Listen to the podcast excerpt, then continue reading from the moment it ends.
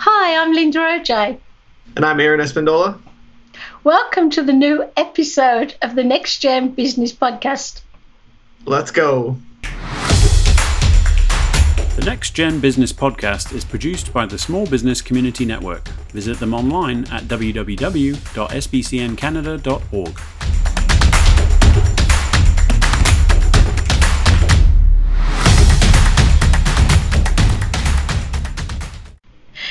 Aaron, we've uh, got a really great topic tonight. Um, thinking about all the students going back to universities and college, um, whether there's a pandemic or not, there's always a lot of mental health issues with all ages. But I've been reading more about the um, the students and, and their mental health challenges and issues. Yeah, um, I think it's really it's a really important topic. It's one that a lot of people kind of find a little bit uncomfortable to speak about, especially if you are one of those students that are suffering. Um, but it's something that a lot of young uh, adults need to kind of uh, confront and speak out, speak on because it's a, it is affecting a lot of um, students, especially when they're just starting their university careers or starting starting off as students or their careers. Just all that added stress of not knowing your job or not knowing what your like program is and just getting to the hang of things. It causes a lot of stress, and I think stress is one of those leading factors that kind of puts into question your mental health. So it's really it's really um, nice that we're going to be talking about this subject today for all our listeners. So, I mean, you you were a student at Conestoga College. Um, does the I don't know the student council or anything like that? Do they at the beginning of the year talk about mental health at all and where you can go for help? You know, in the college, say. Yeah, so at my college, I went to Conestoga College in Kitchener. I was in the main campus. So when I first started school, um, was a big emphasis on mental health awareness and making sure that students knew where to go to if they did need help. Um, I know there's like counseling services, and if you pay your CSI fee, which is just the constant, um, just a fee that you have to pay in the beginning, I think it's all free, but I don't actually know if you don't if you don't pay it. I I don't know if you have to pay for that or anything, but because I paid my fee, it was only like forty dollars for the year. I had access to all those services and like um, it's they made they they made like slideshows and stuff like that, and they would do little events and have people handing out flyers for for the mental health stuff, which was really nice. Oh, um, I guess not not just with students. You know, every age, um, I think, um, has a a challenge when they admit they have a mental health issue because the stigma attached to it, which is a shame because, you know, struggling in silence is not a great idea, is it? You know, it's best to seek someone out, out and, and talk to them. Mm-hmm. Yeah, I think in my generation, um, at least kind of high school through college, it wasn't there. The stigma wasn't that bad. It's not. It wasn't that bad anymore. I don't know how it was in your generation, but for me, it, it was like a, they put a lot of emphasis on making sure to talk, uh, speak out, and all that stuff. And yeah, I don't think there is as much of a negative um, stigma to it today. Was there what was there um, in your generation or?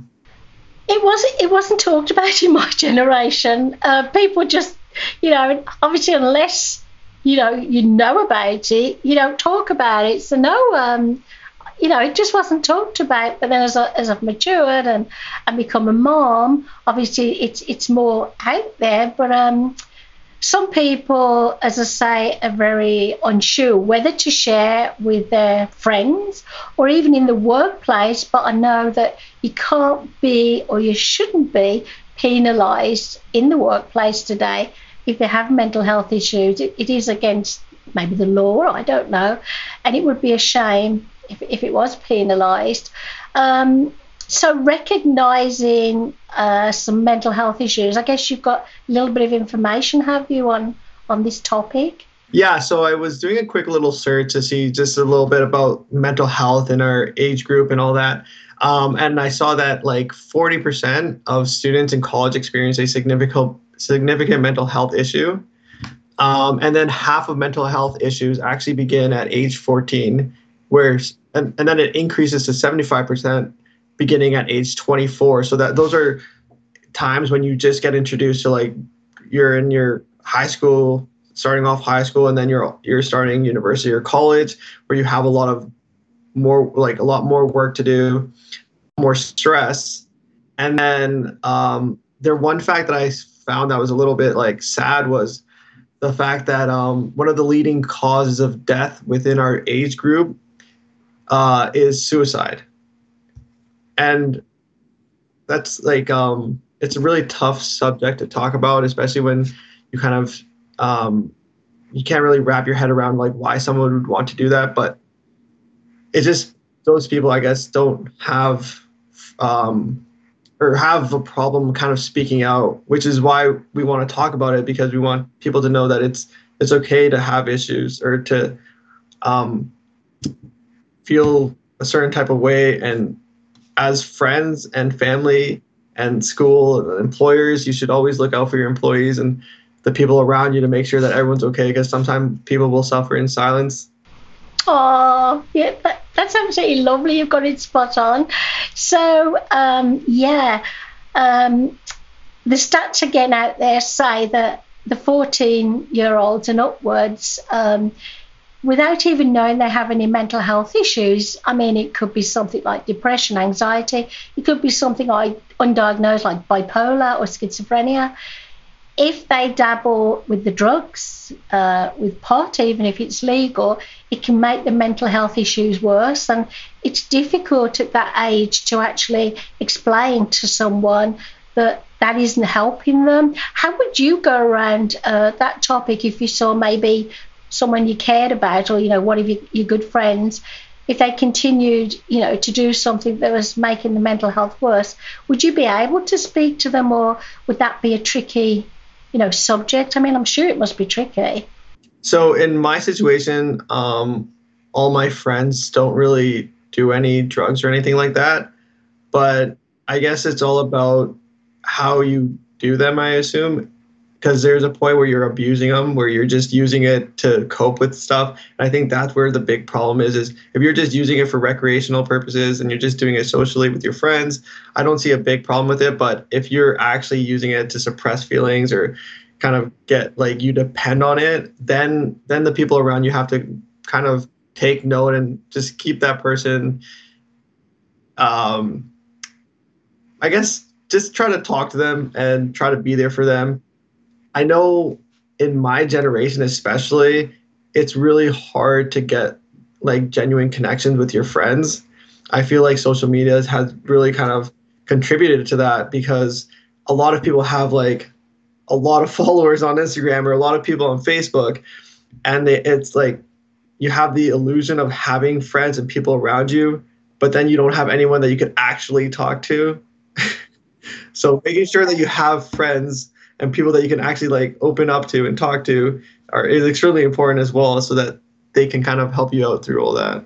You're very wise you really are. That's very insightful aaron and um, yeah no but you are so true and i think um, obviously there's lots of mental health issues going on now with covid and a lot of people are turning to their friends on, on the social media sites and finding correctly like you stated that they haven't got many friends. Nobody's there to listen to them, and that is a shame. And I think also social media tends to um, isolate us a little bit more, doesn't it? So if you're younger and and you've grown up with it and you feel that that's the norm, being isolated and not having a different routine can also make the mental health issues, you know, worse. Um, yeah, I think you're completely right. If you're relying on, say, you know, pot, um, any drugs are bad, obviously, but I suppose, you know, if it's recreational, you're not doing it a lot. Um, so getting back to the mental health issues, um, again, how to recognize if if you need help. If you don't know yourself, it's a difficult situation to tell somebody. But I would always say to anybody listening, you know, um, talk to your mom, talk to your dad, talk to your best friend, and if you need help, you know, seek the help. If you've been reading my post, Aaron, or anything I've been posting, I was completely uh, shocked to discover earlier this year that I was suffering from depression and anxiety due to COVID. And I said to my doctor, Well, I, you know, why now? I've been through such a lot. Why have I broken now? And she actually says that many, many people across Canada were having the same feelings as me because of the isolation and the fear factor for our family. And so, yeah, she put me on some medication, and I can hardly tell I'm on it. It's wonderful, it's working. Um, do you think some people are scared to go on medication for whatever reason? Yeah, I think there's actually, a, I think with medication, I feel like there is still a stigma with being on it because, of, at least in my perspective, it kind of makes it from like something that you can just talk to a therapist about to like something that actually wrong with you, like a chemical imbalance type of thing, and that makes it a lot more serious.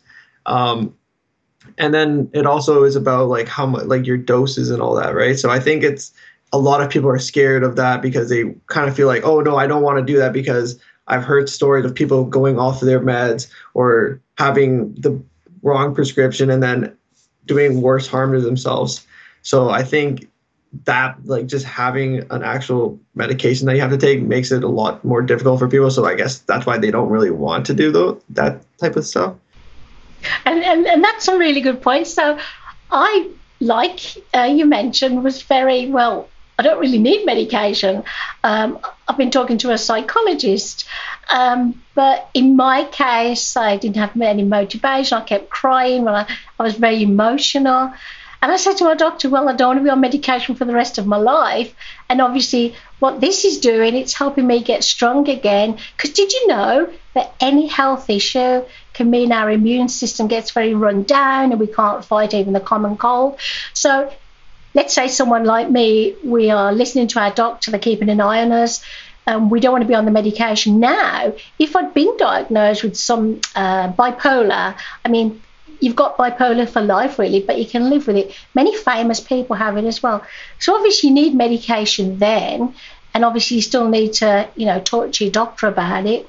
But you are right, um, and many people I know are on medication now for the rest of their life, and as long as the doctor takes care of them, there's nothing to be scared of.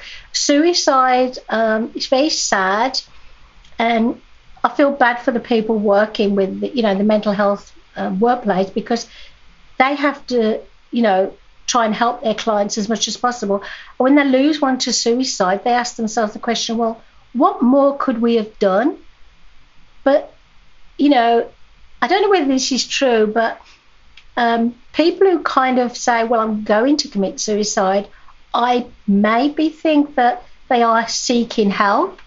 But I think the ones who don't give any hints actually do go ahead and, you know, take their own life, which is so sad, isn't it? So we've all got to work towards getting rid of that stigma and helping each other. But at college and university, I'm under the impression as well when when an individual is highly intelligent and you know they are so you know want to do everything and they're ahead of the class and everything you know it seems to hit those people worse doesn't it? You know because they just want to keep on going don't they?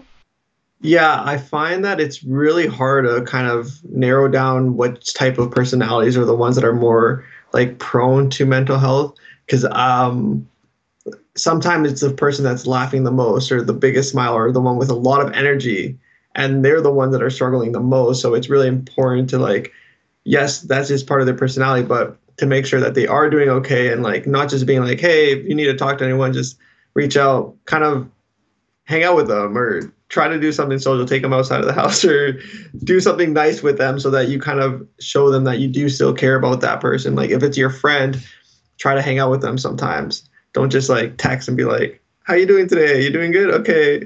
Cuz especially especially with guys, I find that it's it's kind of a lot of guys don't talk about like their feelings at all and one guy to another guy will just be like, "Oh yeah, I'm fine," but inside they're gonna be really sad or dealing with a lot of stress or sadness, and it kind of there's a big stigma behind that being like, "Oh, if you have feelings or you show emotion, you're less of a man."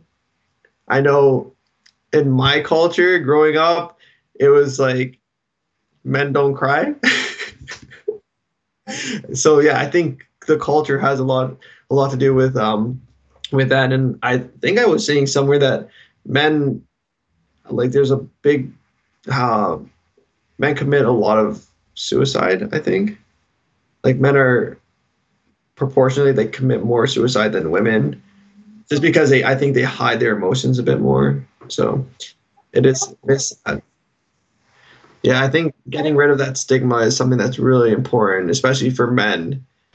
That's a good message, it really is. So, some things that help me and a lot of other people, and probably we do in everyday life anyhow um, walking, exercise, going to the gym. Um, some people love to paint. They're not, you know, going to be an artist, but they just love to paint for fun. Listen to music. Um, eating chocolate. I love to eat chocolate. um, so, you know, we've got to find ways, you know, even stress, did you know stress is a mental health issue and it can lead to worse stress if we don't deal with it. So, do you ever get stressed, Aaron, apart from when you're talking to me? yeah, I get stressed. I get stressed all the time. Um, but I'm really fortunate to know myself really well, so I do understand when I'm like high strung. Sometimes I'll tell people like, "Hey, sorry if I'm like being a little bit more confrontational. I'm just high strung right now, and I, I'm just a little bit on a lot of stress. It kind of usually happens during the midterms and exam seasons, as well as when I'm working a new job or position. Like I get a lot of stress because of that. Um, because I, I don't know, I just don't like change as much. But it's also yeah like you mentioned it's really important to have hobbies and activities that you do even if it's something simple like painting and just doing something different that gets you out of the same like what's it called um, routine to just make you happy and go on go on a walk. I, I don't like going on walks but i've gone on walks before oh you, you know you'd make a good husband um, for the simple reason seriously but we already talked about um, well, I mean, you're a good friend too, obviously, but we've talked about men not wanting to talk about their emotions. So women often find with the husband, and you know, I love the way you said you say to your friends, I'm, I know I'm being confrontational, but this is the reason. That's exceptional. I'm really proud of you for saying that. So let's imagine you're going to get married and meet the woman of your dreams. The worst thing a man can do is, is go quiet and the woman doesn't know why because they're worried, oh, is he having an affair? Has he gone off me? You know. So you know, if you're going to be that open with your friends, you are going to make a, well, you don't have to get married. Obviously, you could just have a partner. But I mean, that's exceptional. You've got some really good, um, good things going for you there. That's wonderful. So, do you want to leave um, our listeners with some wisdom from the great one? Uh, I don't know if I'm the great one, but uh, I'll definitely just say that um, make sure to like be there for your friends um, even if they say they're fine, if you know that they're starting a new job or if they're starting their exams or they have a big exam coming up or they're having relationship issues, just make sure to reach out to them. Make sure that they know that they can talk to you no matter what. And don't judge them when they do talk to you. Just keep that to yourself. Don't tell anyone that they're going through anything unless they actually want you to tell people, just so that they can uh, confine you and tell you other stuff as well. Um, but yeah, making sure that you you have those connections with your friends, making sure that you have hobbies. Like for myself, I didn't play soccer for f- three years, and that's something that I felt like I was missing. So I ended up signing up for a soccer team this summer, and it made me a lot more ha- like I was a lot more happy doing that, and I just made more connections, and it like made me go outside when usually I I do go outside, but I don't play team sports, so I was getting a little bit on the heavier side. So, so making sure that you have hobbies, and then um, understanding like it's okay to be stressed out and stuff, and try to reach out to your friends and family if you are feeling overwhelmed, as well as schools. They usually have counseling programs in most of this. I I, I don't think I I know of a school that doesn't have counseling services. So just reach out to them. There's always people, especially there's I think there's even a helpline, like a like a toll free number that people can call if they are feeling like it's too much for them. So yeah, just reach out when you do need help is probably what I would would say to our viewers. is there anything that you'd want to leave the viewers with? You've said it all. I really do. I do have a connection with the mental health organisation. My middle boy Gary actually uh, works for them and he helps um, youth um, with many many challenges and it is draining for the for the people who, you know who work in the organization but they have a calling it's something they want to do they want to help people so now you've said it all and you're very insightful you've got a good head on your shoulders uh, so again i'm going to have to say good goodbye from me tonight Yeah, and I'm going to say goodbye as well for myself. But before that, just make sure for all of our viewers or listeners, uh, make sure to subscribe to our YouTube channel at the Next Gen Business Podcast, as well as our Instagram account. And if you want to be a guest on one of our episodes, make sure to just send us a DM on our Instagram or on our website. Um, there's a little form that you can fill out, and then we can schedule it in for an interview. Um, but yeah, it's going to be goodbye from me. Thank you for watching. Thanks for listening. Check us out at www.nextgenbusinesspodcast.com.